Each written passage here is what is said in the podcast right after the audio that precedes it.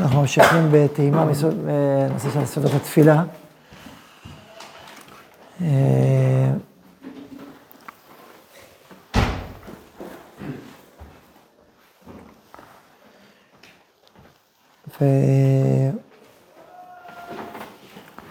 והיום אנחנו נעסוק בדברים שדיברנו עליהם קצת בשיעור הראשון לכל הישיבה, היום אנחנו נתבונן בהם יותר ונפתח אותם יותר לפי דברי המקובלים. כן, כן, אני אזכיר, אני אזכיר. תקשורת בין תפילות. מה? הרב להזכיר תקשורת בין תפילות, נראה לי. תקשורת, אה, לא דיבר, אה, נכון, לא דיברתי על זה. אז נתחיל בזה, ואז מה שיוותר לנו הזמן, נעבור לסוגיה החדשה. תקשורת בין תפילות. אז לפני ש... מה שתכננתי לדבר עכשיו, נדבר על, על החלק הזה של התקשורת בין התפילות, שביארנו שאדם בתפילתו, הוא בעצם, אה, הוא בעצם מביא שאיפה, מביא רצון, מביא בקשה, ובכך הוא גם שותף לקדוש ברוך הוא במעשה בראשית, בתיקון המציאות, תיקון הבריאה. וככל שאדם הוא חי במרחבים יותר עדינים ויותר אציליים, אז הוא חש ומרגיש את המשמעות של דיבור, של רצון, של שאיפות. אדם שחי חיים מאוד מאוד חושיים, לא תמיד הוא, הוא לא תמיד התודעה שלו מספיק מפותחת להבין מה, מה המשמעות של דיבור, הוא יותר מעריך מעשים. הוא לא, הוא לא, לא תמיד שם לב שבעצם אה, כל המעשים הם אחוזים באיזשהו, באיזשהו דיבור ורצון שבעצם נמצא בתוכם. אין מעשה ללא רצון שמאחוריו, לפעמים זה גם דיבור. תיטול את הדיבור, תיטול את, את המחשבה, עוד יותר פנימה, תיטול את הרצון מהמעשים, הם, הם יתעיינו, הם ייעלמו. ולכן, כשאתה עוסק בעולם של רצון, בעולם של מחשבה, אתה בעצם עוסק בפנימיות של המעשים, של כל המעשים שנעשים. אתה מקים מדינה, אתה מנהל מדינה, כי יש לך רצון ושאיפה להקים מדינה.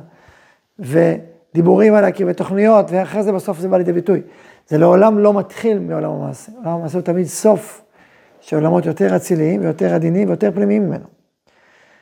ויש פה מערכת אה, גומלין, שבצד אחד עולם המעשי, העולם הפיזי והמוחשי, והוא, הקצה שבסוף מתרחש ברמה הפיזית. אז כאילו יותר מוחשי, והוא ברמה תכלית. מאידך, העולם המחשבתי והרצוני, הוא עולם פנימי יותר, אציל יותר, עדין יותר, פחות מוחשי, אבל הוא השורש של כל הדברים. ובסוף הוא זה שמביא לידי מימוש את כל המערכות החיצוניות, הפיזיות. יש פה איזה דיאלוג בין המערכות החיצוניות והפנימיות. אה, לכן עולם התפילה ועולם הברכה, הם עולמות שקשורים לפנימיות של המציאות. הרב קוק למשל, יש לו משפט יפה שאומר, חדריו אומר, ערכו של הדיבור הולך ומתגלה אליי. אני יותר ויותר חש את הערך של דיבור, ואת הכוח שהדיבור פועל במציאות. אפשר לדעת את זה, ואפשר שזה יתגלה אליך בנר בהשגה פנימית, תוך אה, חוויה מאוד עמוקה, הנה זה פועל, הנה זה קורה, הנה זה מתרחש. אדם יכול להרגיש איך המילים שלו פועלות, איך הוא פשוט יוצר דרך הפה, ולא רק אה, אומר מילים בעלמא. ככל שאדם בדרגה יותר גבוהה, רוח הקודש, שזה ודאי הוא חש וחווה, וזה בהיר אצלו כשמש, איך, איך המילים פועלות ויוצרות. תלוי בדרגה, בדרגת התודעה הרוחנית שלו, הפנימית שלו, וגם אנחנו בעצמנו, לפעמים אנחנו בדרגה יותר גבוהה, וזה יותר בהיר לנו, לפעמים בדרגה יותר נמוכה, ואנחנו יותר uh, חווים את המציאות היותר פיזית, או יותר רגשית, נפשית, פחות פנימית, עליונה יותר. גם אנחנו על המנעד, לפעמים יותר, לפעמים פחות. על כל פנים, המהות של התפילה זה הבקשה, זה השאיפה, זה הרצון, שמביא לידי ביטוי דרך דיבור. בא לידי ביטוי דרך דיבור. מה לעשות, דאקה, שהרבה פעמים אנחנו מתפללים תפילות שהן לא שלמות. הן לא שלמות בכוונה, כל התפילה. הן לא שלמות בעומק הרצון. לפעמים הרצון שלנו יותר חיצוני ויותר רגעי ויותר נקודתי. הרבה חלקים בתפילות שלנו, אם היינו עכשיו לוכדים איזשהו חלק בתפילה, אומרים לך, מה אתה עושה עכשיו? לא תמיד התשובות הן טובות.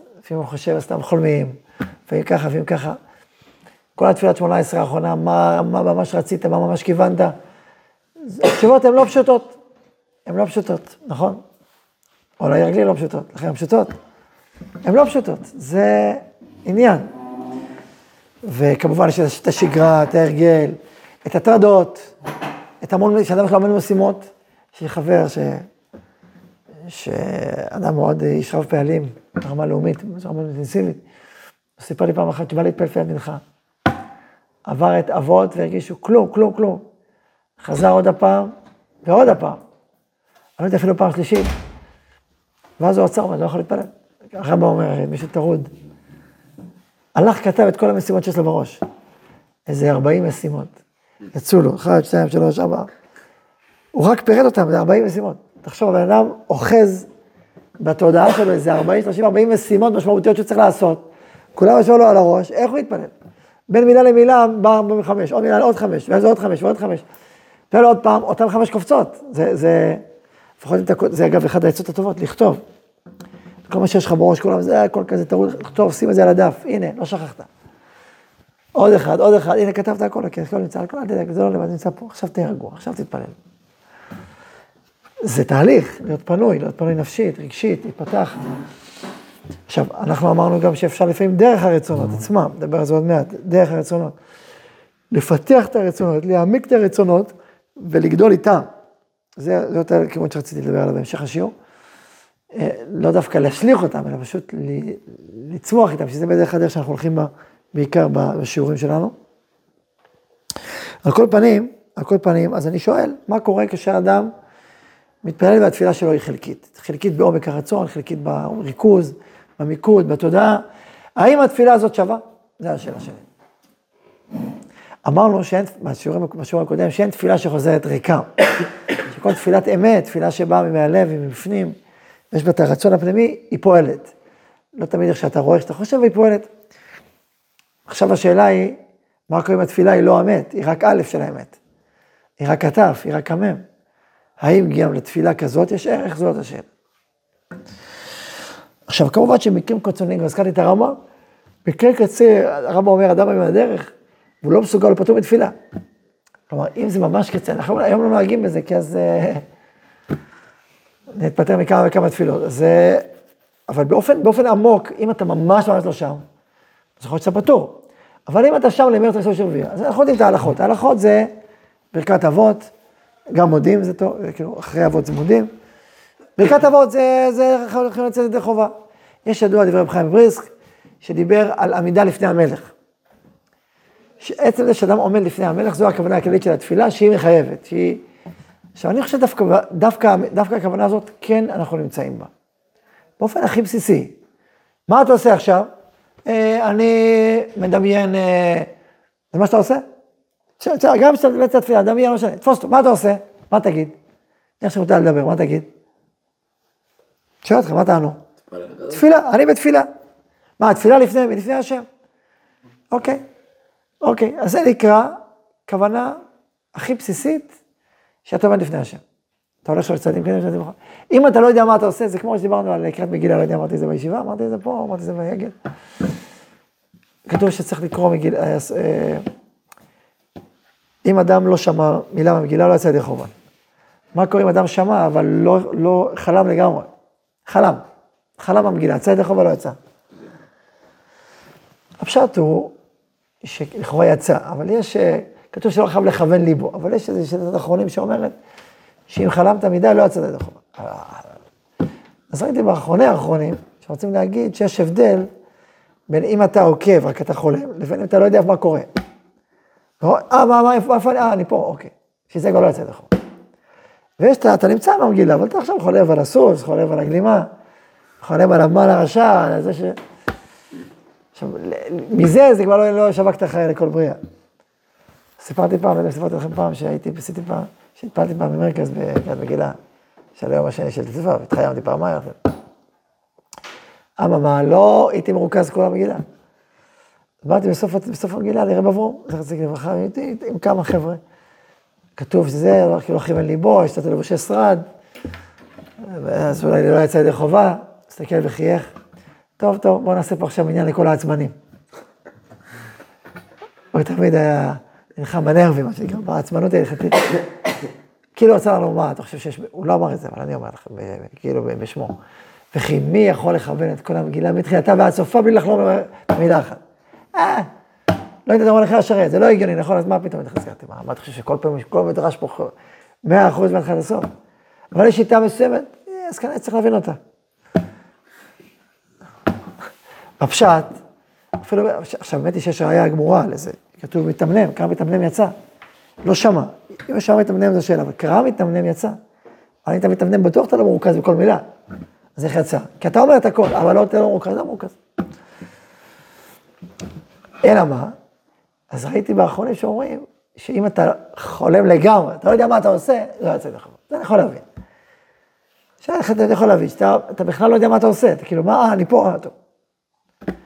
אז זה גם רוצה לקחת את הרעיון הזה של ההבחנה הזאת, גם כן לתפילה. מה אתה עושה? אתם מכירים את הסיפור המפורסם הזה, שמישהו בא, גמר את התפילה, בא אליו הרב, שלום עליכם, שלום עליכם, מה שלום עליכם? היית עכשיו ביריד בלייפציג, ולפני כן היית ב, בסין, בטיוואן, בכל המקומות, יש עסקים, אז אומר לך שלום עליכם, באת מטיסה. אז כאילו, אם אדם באמת ככה חושב, למרות שיש ירושלמי מפורסם, שאומר, אני מחזיק כתיבות על ראשי, שהוא מזכיר לי שעכשיו מודים, אז כאילו, אבל יש אומרים שיש בזה סודות, ככה אומר הרב צוריאל, אה, בחוברת. כתוב שזה סודות, יש בזה סודות גנוזים, שמחזיק כתיבות על ראשו, שקורא לבדו מעצום ומודים. על כל פנים, בוא נגיד אם אדם בכלל לא נמצא בהקשר, אז זאת שאלה. אבל הוא נמצא בהקשר הכללי, כמו שאמרתי, ככה אני מבין את כוונת רב חיים, שעומד לפני המלך. אני חושב בתפילה, לפני המלך, היי, אני עוד לא מרוכז ולא ב... תראו, לעמוד לפני המלך יש בזה שתי קצוות, מהקצה פה עד הקצה שם. כן, הזכיר אה, שמואל בקוש, שפעם אחת באחד השיכורים שלנו, לפני, שאל אותו אם אני יכול להתפלל בפורים, יכול להתפלל מנחה. אז מה, אתה יכול לעמוד לפני המלך? לו, או, לפני לעמוד לפני המלך, זה מה שאני רוצה, לעמוד לפני המלך. הוא הפליג, מה זה לעמוד לפני המלך? לא, אתה עמוד לפני המלך, זה... עכשיו, מה זה לעמוד לפני המלך? ספר על אחד. האדמו"רים בצעירותו, כשהיה 16, 17, ראו אותו עומד, קם, בתשע, עשר, אמרו לו, מה אתה קם בתשע, עשר? הוא התחלתי להתבונן, אמרתי, מודה, אני לפניך. התחלתי להתבונן, מי זה אני ומי זה לפניך. ישבתי ככה שעתיים, מי זה אני? מודה, אני לפניך. אני לפניך, מי אני? אני יכול להגיד, מה? אז לכן אני אומר, אין, אין, אין, אין גם קצה לעמוד לפני המלך, כאילו, זה... זה- אבל יש בסיס. יש בסיס. הבסיס לדעתי מה שאמרתי עכשיו. עצם החוויה היסודית ביותר שאתה עומד לפני המלך. אתה לא עכשיו, אתה לא עכשיו ביריד ואתה לא במסחר, אתה לא בנהיגה, אתה עומד לפני המלך. למשל, דוגמה, מישהו יגיד לך, תדבר, נו, תגיד משהו, נו, תגיד לו, מה, אתה בלייפסיג.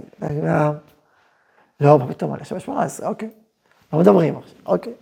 אני, אני, לא, אז יש לך את הבסיס, זה הבסיס היסודי ביותר של התפילה, לעמוד לפני המלך. אגב, גם זה יסודי במובן הזה של הכוונה, הרמח"ל, שהוא מדבר אה, על תפילה, אז הוא אומר, אדם צריך, בשביל לכוון לתפילה, אדם צריך לאמת בליבו שלפני המלך יתברך ממש שהוא עומד ומאיתו מבקש ולפניו הוא מתחנן. ככל שאתה מאמת את הציור הזה בתוכו בקרבו, אז הוא יכול לכוון בתפילה. ככל שהציור הזה מטושטש וממורם, אז אה, קשה לכוון. אז כאילו, לכן אומר, לפני המלך יש הרבה הרבה דרגות, הרבה חלקים. אבל יש בזה קודם כל את החוויה היסודית שעומד לפני המלך. מכאן ואילך, יש, יש ברכות שכיוונת יותר ושכיוונת פחות, יש בכל הלב, דיברנו על כל מיני עצות, זוכרים את העצות הקודמות שדיברנו עליהן, שאדם לוקח איזשהו כאב שיש לו ומשם מעמיק את הכאב הזה, פותח אותו, משחרר, וכולי וכולי, אז זה תפילה. עכשיו, אז אחרי שיש את הכוונה היסודית הזאת לעמוד לפני המלך, אז מה קורה עם כל התפילות החלקיות? חלקיות בכל המובנים. האם יש להם ערך? זאת השאלה הנשאלת. ופה התשובה היא כן, יש להם ערך. וכך כתבו המקובלים, וגם מופיע בספרי החסידים, שתפילה אחת טובה, חזקה, עמוקה, גואלת איתה הרבה חלקי תפילות. אחרות, שבורות, חלקיות, לא מלאות. היא, היא, היא פודה אותה משוויון. היא גואלת אותה. כך כתוב, שערי אורה. ואני שואל אתכם, מה הפירוש שהתפילה אחת, מה, מה הקשר כאילו? יש תפילה א' ויש תפילה ב', מה עכשיו הקשר בין א' לב'? שלשום התפללת תפילה חצי חצי, היום התפללת תפילה טובה. עכשיו, מה הקשר? מה? למה שהתפילה הזאת תשפיע על התפילה הזאת? איך זה עובד? זו השאלה שלי. שאלה ריאליסטית כזאת. של פה. מה אתם אומרים? איך זה עובד? יש לך רעיון? אה, כן. אני- חושב שאי אפשר להגיע באמת לתפילה, אה, אני מחובר לתוכה, אם אני מתפלל רק כשבא לי, כי זה כאילו, אה, זה, זה חסד בלי גבורה כזה, זה, זה, זה, אני לא מחויב לקשר הזה עם הקדוש ברוך הוא. אני, כש, כשטוב לי, כשאני בא לי, אז אני בא, בא להתפלל, אם אני גם מחויב לזה שאני מתפלל לקדוש ברוך הוא כל יום, אז... אז זה על כוחך. כן, זה, זה קשר, זה קשר שהוא, שאני הרבה יותר, אה, נראה לי, הרבה יותר מחובר אליו באופן כללי, כי אני מחויב אליו גם. כן. זה כמו משפחה. לא זה לא כמו משפחה. כמו משפחה. אתה מגיע הביתה, כאילו מה... לא מגיע היום הביתה. מה זה מגיע? לא בא לי. אני בא לי היום להישאר במשרד. אני רוצה לנוח במשרד. מה זה, זה, זה, זה, במשרד? טוב, יכול לדבר איתי, בסדר, מדברים אחד עם השני, אבל... כאילו, ככה אני מדבר. אתה בא. אתה בא, אם אתה מלא או חסר או חלקי, אתה בא, אתה פה. ולכן אתה נמצא פה. אז אתה מסביר יותר לעומק, עוד יותר לעומק, למה צריך מחויבות ולמה זה אומר שלא כל הדיבורים ולא כל המצבי רוח מכילים בתוכם את האירוע הזה. אגב, הרמב"ן אומר שכמו, רק את תפילה מצד שרה, אבל אתה אומר שיש גם את השלוש, בוקר, ערב, בוקר, צהריים, אסיחה ואמת. זה... אז אתה אומר, בגלל שזה ככה, על כורכך, שחלק מהתפילות לא יהיו מלאות, מבחינה רוחנית וכוונה והכול. זו התשובה שלך, אז מה התשובה שלך? אבל זה לא עונה לשאלה. אתה רק מסביר לי למה צריך להתפלל תמיד, גם כשאתה לא מכוון, ולמה נכון לפעול באופן הזה, אבל עדיין זה לא עונה לשאלה לכאורה ששאלתי, איך תפילה אחת עונה עוזרת לתפילה, תפילה של היום עוזרת לתפילה של אתמול, זה לא הבנתי. כי אני חושב, אני חושב ש, שאני, בסוף אני לא אגיע לתפילות אה, מרו- מרוממות שאני מחובר אליהן, אם אני לא מחויב לתפילה. אוקיי, אז, אז אתה אומר שזה כמו מכשיר. אז זה לא גואל, זה יוצא שהתפילה הקודמת עזרה. בעצם, בעצם היותה מבטאת מחויבות, אז היא עזרה, בסוף היא הייתה סוג של עזרה גם לתפילה הזאת. אחרת, אז מכוח, מכוח העזרה שלה, מכשירי מצווה שלה, לתפילה הזאת, כי הם מבטאים מחויבות, אז זה, זה מה שגואל אותה, כאילו, זה בעצם לוקח את אותה תפילה, שהייתה, היה לה משמעות מאוד חלקית, אבל כיוון שהתפילה הגדולה, היא בעצם בנויה על אותה תפילה הקודמת, אז לכן היא רטרואקטיבית נותנת לה משמעות. מה שאני אומר זה... ככה אני כאילו מבין את המשל. הפוך, אוקיי. כאילו התפילות ה- כבר נהניתי מההסבר. התפילות, מחילה. לא, לא, בכבוד. אני אומר, ה- התפילות החלקיות הן כאילו גואלות את התפילה הגדולה. החלקיות גורמת לתפילה הגדולה. זה ממש חידוש. יכול להסביר את זה יותר. התפילה הגדולה לא, לא תגיע, היא לא תגיע אם אני לא, לא אשקיע בלהתפלל תפילות... אה, חלקיות, אז למה זה גואל את התפילה השלמה? לא הבנתי. הבנתי שזה תנאי לזה, אבל למה זה גואל את זה? צריך להיות הפוך. מי גואל את מי? השלם גואל את החל- את החלק או החלק גואל את השלם?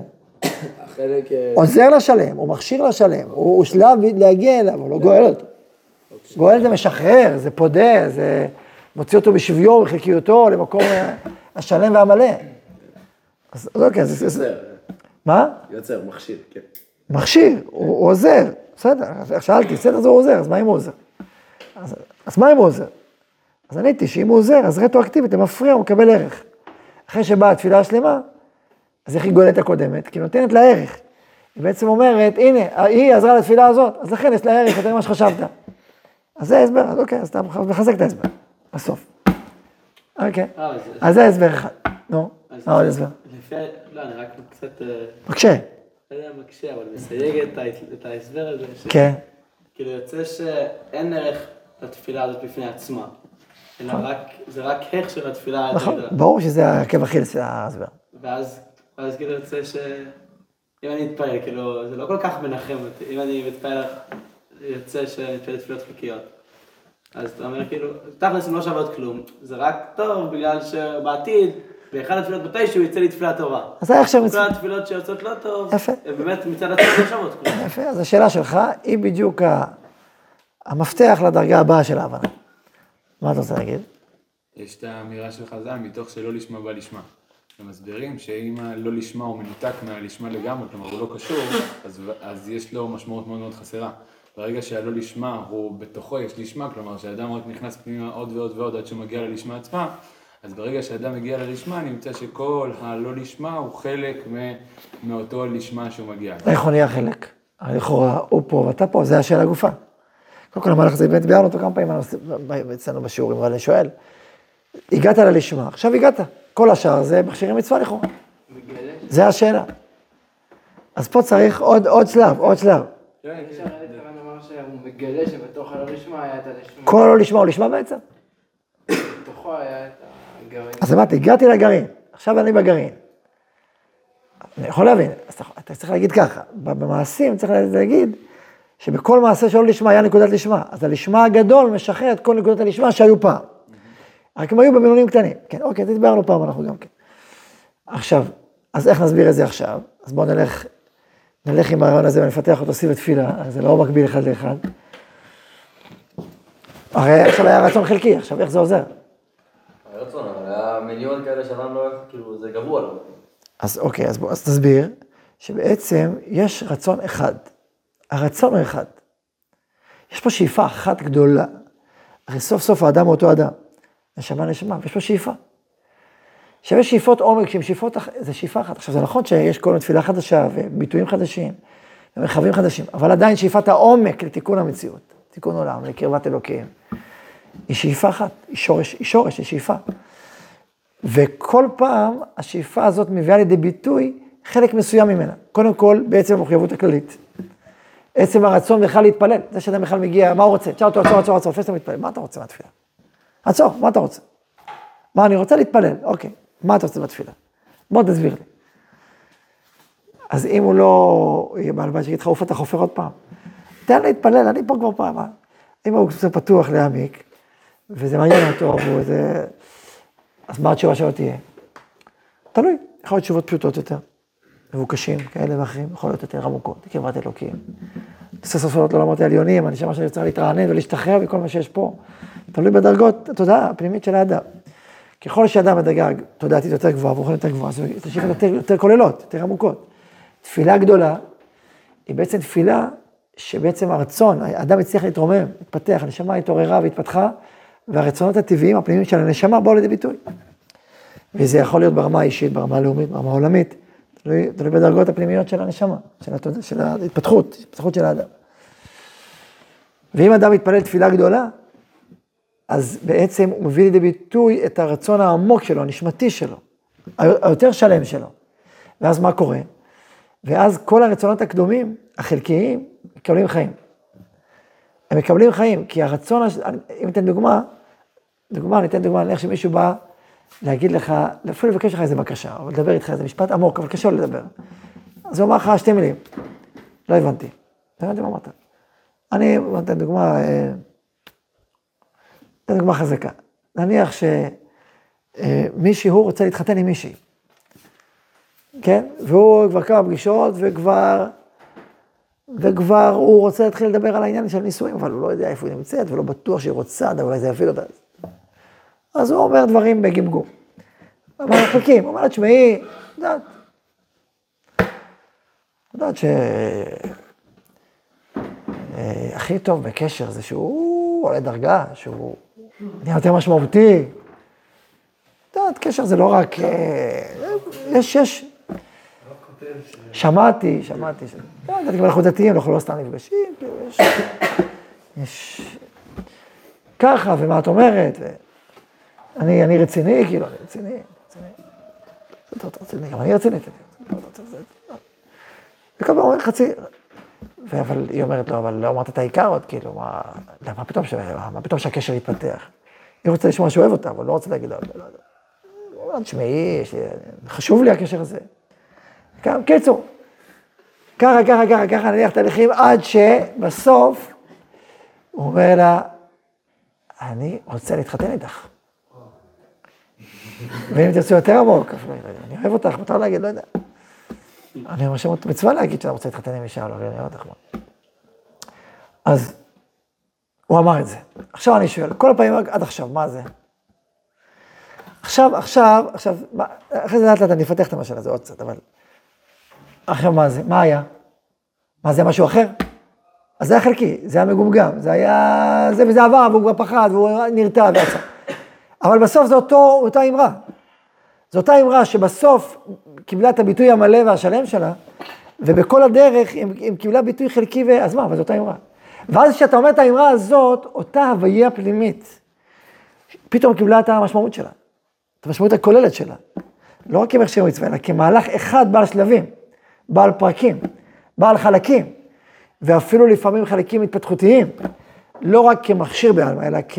עכשיו, אתה לא, לא שלא התכוונת לזה, פשוט לא ביטאת את זה. צריך לזה דוגמה בעצמה. אלא שלבים שלבים באותו מהלך אחד שלם. ולכן עכשיו נסתכל על המשפט, בואי תסתכלי על כל התהליך, הנה, איך אני אלך על זה באחד, שתיים, שלוש, ארבע, הנה שבע. זה אחד, של אותו מהלך בעל חלקים שונים, שלבים. פרקים שונים של אותו רצון פנימי. אז לכן, שתפילה אחת גדולה מביאה לידי ביטוי שלם את, ה, את החיבור הזה, וואו. עכשיו, תגידו לי, המשל דומה לנמשל עד הסוף. כי במשל, שנייה, כי במשל, המשל, הוא רצה כל הזמן. הוא, הוא ביטא את זה בצורה חלקית, אבל הוא רצה כל הזמן. זה מה שזה לשון? ובנמשל, גם הרצון הוא חלקי, גם הביטוי הוא חלקי. שלך, זה השאלה. אז מה התשובה? ברור שהרצון שלך הפנימי הוא מאוד עמוק. מאוד עמוק. זה שאתה מביא אותו ביטוי חלקי זה לא מה שהרצון, אתה פשוט הצלחת עכשיו ביטוי חלקי. לכן אמרתי, מה אתה רוצה באמת? מה אתה באמת רוצה? בואי, הנה עכשיו יש תפילת ערבית, נכון? מה אתם רוצים מהתפילה? תשאלו את עצמכם, מה אתם רוצים מהתפילה? בוא נשאל את עצמי, אני אשאל את עצמי, מה אני רוצה מהתפילה? מה אני רוצה מהתפילה? הנה עכשיו אני תפילת ערבית, קריאת שמע, שמונה עשרה, מה אני רוצה מהתפילה? למה אני בא להתפלל? למה? באמת, מה אני רוצה? מה אתם רוצים? מישהו מתנדב להגיד לי? סודי קצת, מה? תסביר, מה אתה רוצה? אני רוצה קשר אמיתי, שאני באמת מרגיש אה, יותר פתוח, יותר תמים, שאני מדבר איתו, גם אם זה לא דווקא בשפה שלי, אבל זה כן שפה יותר מדוברת, שאני מדבר איתו, לא רק כשאתה לומד תורה, שלכאורה אתה מדבר לאוויר, לכאורה, אלא קשר שיש כאילו צד, שאתה פונה אליו. אתה מרגיש שזה הרבה יותר חי. אתה רוצה להתחבר לאלוקים. דבקות, כאילו. דבקות בהשם. אתה רוצה דבקות באלוקים, אתה רוצה דבקות אמיתית בהשם. ולפעול במציאות כנראה, גם במבוקשים, אז למה כל המבוקשים האלה? גואל ישראל, רפאל, או... יש לך קשר לתפילות האלה? אתה לא... לא, זה בדרך זה. בדרך הזה, טוב.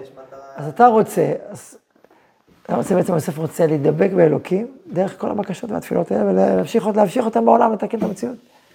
בקשות רמות, לא? בקשות עמוקות מאוד.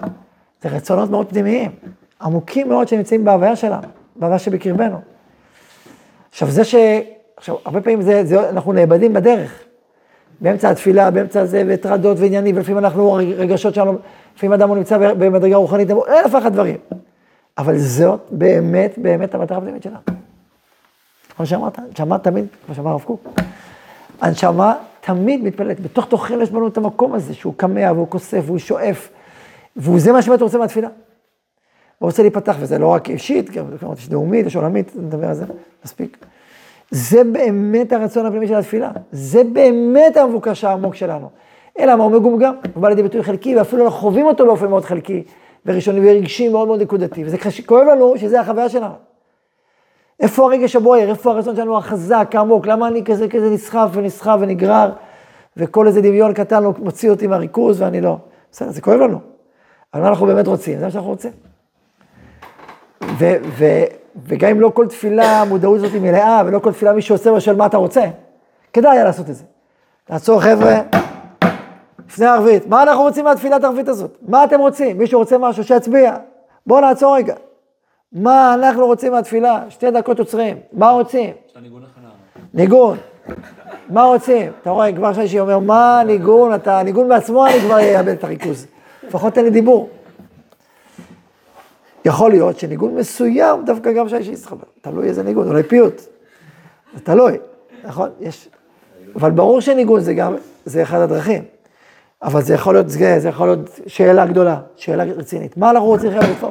איפה כאן יש לך להגיד, עצרו, עצרו, מה, מה קורה פה? מה קורה פה? מה, מה אנחנו עושים פה? כל מיני דברים אפשר לעשות.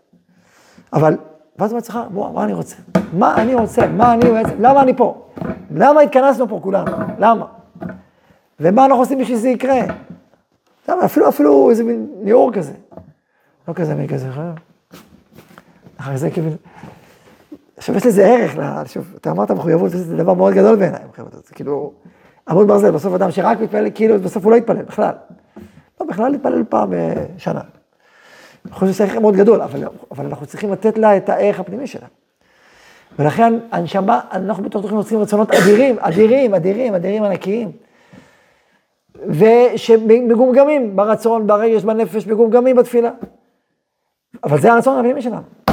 ואז שבאה תפילה אחת שזה מתעורר, וזה הרוח מתעוררת, והנפש מתעוררת, אומר, וואו, הנה כל מה שאני רוצה, הנה כל מה שרציתי תמיד, ורציתי, וכל מיני תפילות, לכן התפילות עולות, כי אותם רצונות קודש עמוקים מאוד, שעד עכשיו אה, היו לבושים, בלבושים מאוד מאוד חלקיים ומנוכרים כאילו למהות הפנימית שלהם. מה היה? היה מנומנם, נו מה עשית? אה, בסדר, אבל היה נציגות של מה? של אותם רצונות אדירים? אוקיי.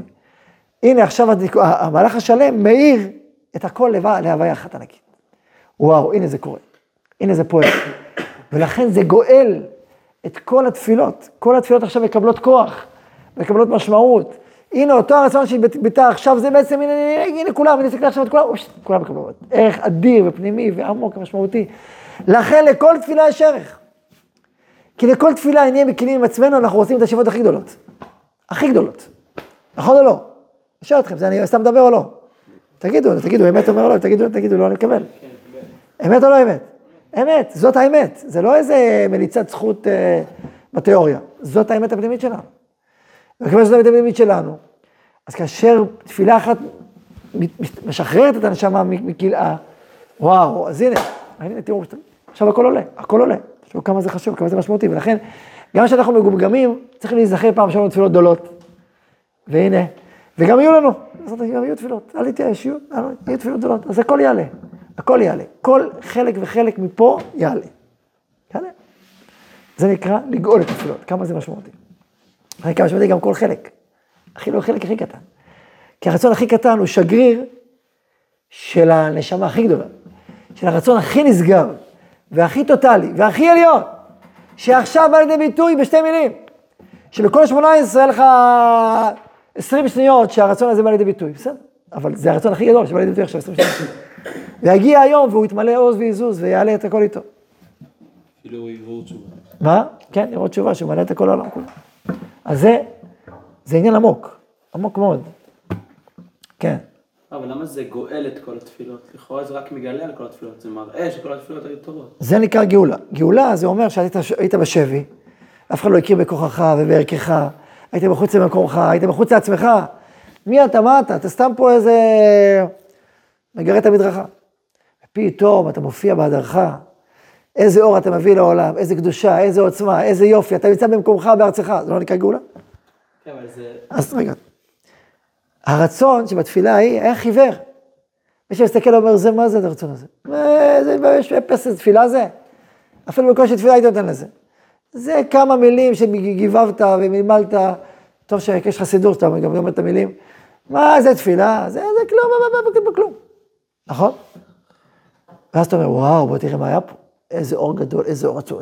אתה יודע מה היה פה? היה פה מלך גדול ענק שנמצא פה בתוך השתי מילים האלה. וואו. כי עכשיו אתה מבין, ראית הקשר ואת החיבור הענק לכל המישורים, ואיך זה פעל והשפיע במציאות, וואו, יש פה מלך, גאלתי אותו. כן, אבל... זה... כאילו, גם אם- לא הייתה תפילה, נגיד, היא גואלת גם את כל התפילות שהיו וגם שיהיו. לא? שיעור דיברתי עוד, זה עוד, דרגה. לא, דיברתי כאילו, על כל שהיו, לא שיהיו. זה רק מגלה עליהם, זה רק כאילו אומר עליהם, אבל באמת, גם אם לא הייתה את התפילה הגדולה, כן, בסופו של אז דבר- לכן נתתי לך את המשל של הגלות. גאולה זה ליצור הוויה חדשה לעם ישראל, או לגלות מי הם? שואל אותך. עם ישראל בגלות, אז עכשיו בגאולה, בואו תהיו אנשים אחרים, בואו ניתן לכם נשמות חדשות, אנשים אחרים. או אתם עם ישראל שפתאום מגלה מה זה בן מלך. אני שואל אותך, מה זה? מה זה גאולה? אוקיי. אנחנו לעולם לא ממציאים מחדש הכל. אנחנו מגלים את הפנימיות העצומה שעכשיו אסופה בקליפות, או נמצאת בגלות, ואז אתה גואל אותה, מוציא אותה מהגלות שלה. את הרצון הכל כך טהור וקדוש ואדיר נשמתי שהיה לך, ועכשיו הוא מעוטף באיזה 200 מחשבות חול, ואיזה שתי מחשבות קודש, או אותנטיות, אתה מוציא אותה מכל הקליפות, אתה אומר, הנה זה זה. אבל אתה לא יכול לראות את זה לפני התפילה הגדולה. אתה לא יכול לראות, זה קבור. זה כמו שאתה לא יכול לראות את הנשמה הישראלית שעטופה בלא סחבות בגלל מדרכה, הנה עם בן, בן מלך שצריך לגאול את העולם. אתה רואה אדם מסכן, שבור, הוא משובר, גם פיזית, גם רוחנית, גם נפשית, לפעמים אתה רואה אדם עושה שטויות והבלים, אתה אומר, מה זה בן מלך, זה זה ביתית עבדית יושב. מה זה פה?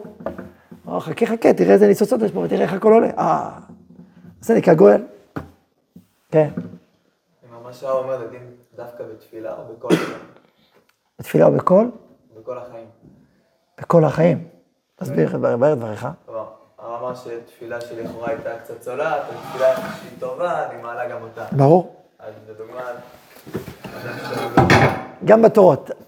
בעל נתניה אומר שגם תורה לשמה, מעלה את התורות שלא לשמה. מה שהזכירו.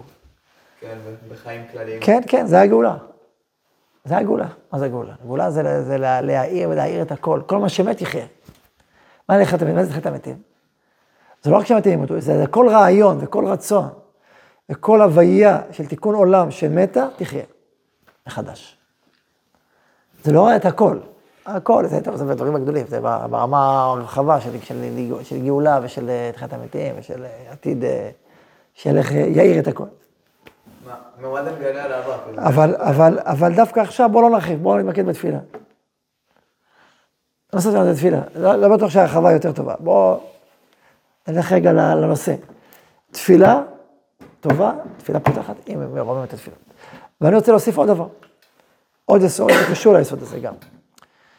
אומרת הגמרא על, גם זה אנחנו בחודש אדר, יש לנו דרשות על אסתר. אומרת הגמרא על המנצח, על איית השחר, מזמור לדוד, מי זאת אומרת אסתר המלכה, מסכת יומא, הגמרא אומרת. והגמרא אחרי זה ממשיכה, למה נמשלה, נמשלה תפילתם של צדיקים לאייל, לאיילה? לאיילה? אתה אומר, איילת השחר, למה? איילה, למה איילה?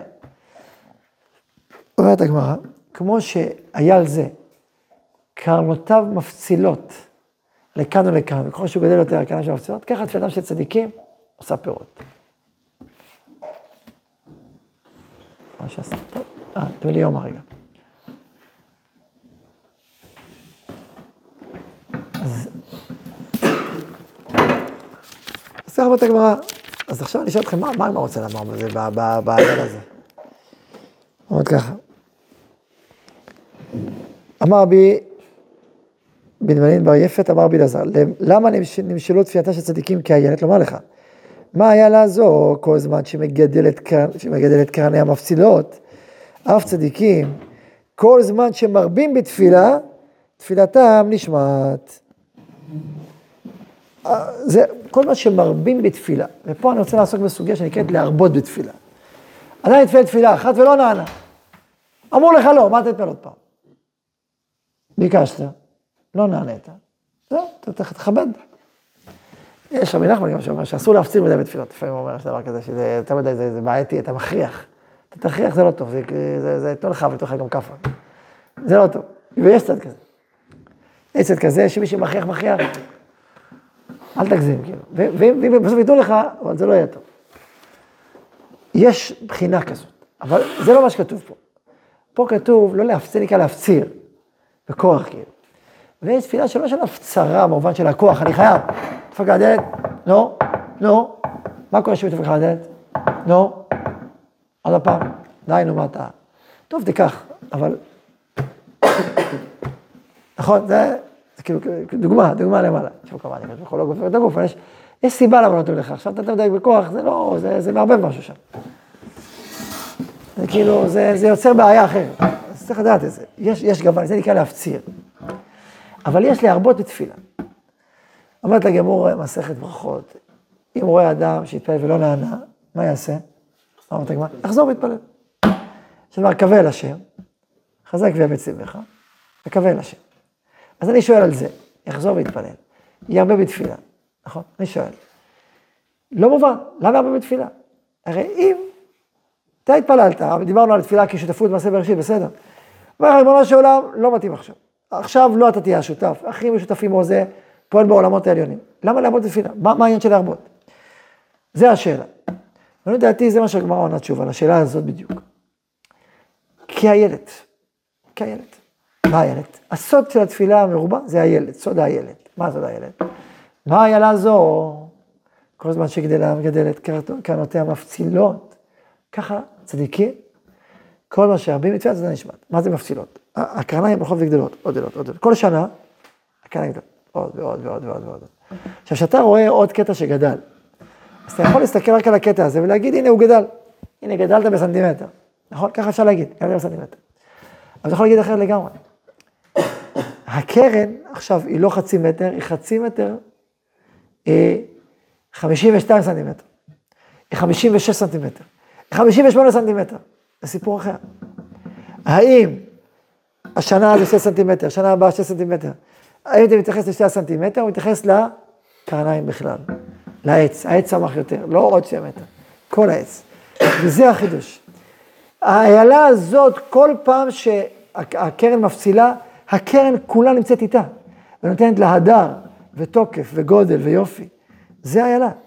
כמה תיקח תפילה? תפילה ראשונה, פתחה פתח אחד. תפילה שנייה, עוד פתח. תפילה שלישית, עוד פתח. רביעית, עוד פתח. חמישית, עוד פתח.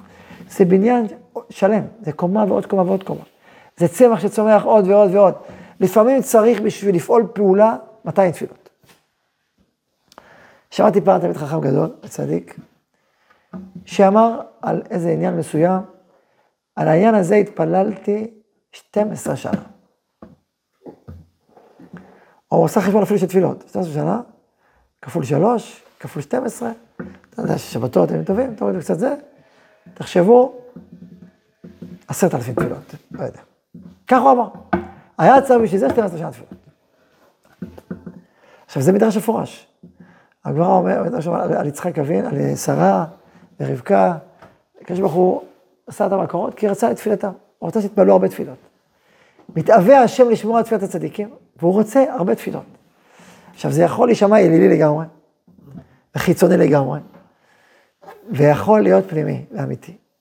אז אם נשחרר מהחיצוני, וניכנס פנימה, אם תפילה זה סוג של שותפות, כמו שדיברנו בשיעור הקודם, עם בורא עולם בתיקון המציאות. המלך מספר לו מהחיסרון שלו, כלומר, מהחוסר שיש במציאות, והוא רוצה שאתה תשלים את החוסר הזה, יחד איתו, רוצה שיהיה שותף איתו בתיקון המציאות, שלך, של אחרים, של העולם, של... אז, הוא, אז אתה חווה עכשיו חוסר. כי הוא רוצה שאתה תהיה שותף באהבת החוסר הזה, ובשביל צריך לתקן את המציאות הזאת, צריך עשרת אלפים תפילות, צריך רצונות עמוקים וגדולים. צריך שהתפילה הזאת שתתפלל הפעם, היא תהיה עם עוד חמישים תפילות אחריה. חמישים ואחת תפילות. עכשיו אתה בחמישים ואחת. וזה יפעל, כי צריך חמישים ואחת תפילות.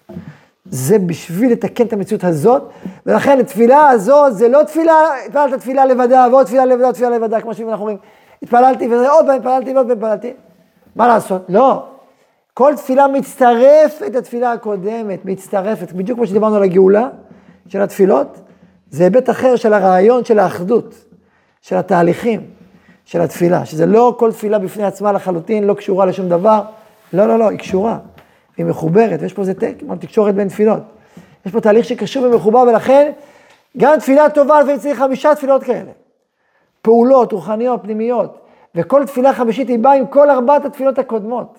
תחשוב כמו האיילה הזאת, היא באה עם הכל. סומו עליי שלושה ימים, לילה ויום. למה לא יום אחד? למה לא לילה אחד? שלושה ימים היא באה עם יום, ועוד יום ועוד יום. ועם כל השלושה האלה היא באה למלך. עם התפילה של היום, ושל אתמול ושל שלשום. ובעמקות, תפילות של הדורות הקודמים.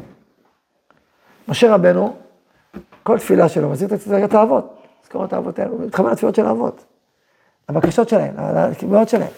כל תפילה אנחנו אומרים, אלוקינו, אלוקי אבותינו, אלוקי אברהם, יצחק ויעקב, אנחנו יש לנו אבות. אנחנו אומרים את התפילות שלהם גם איתנו.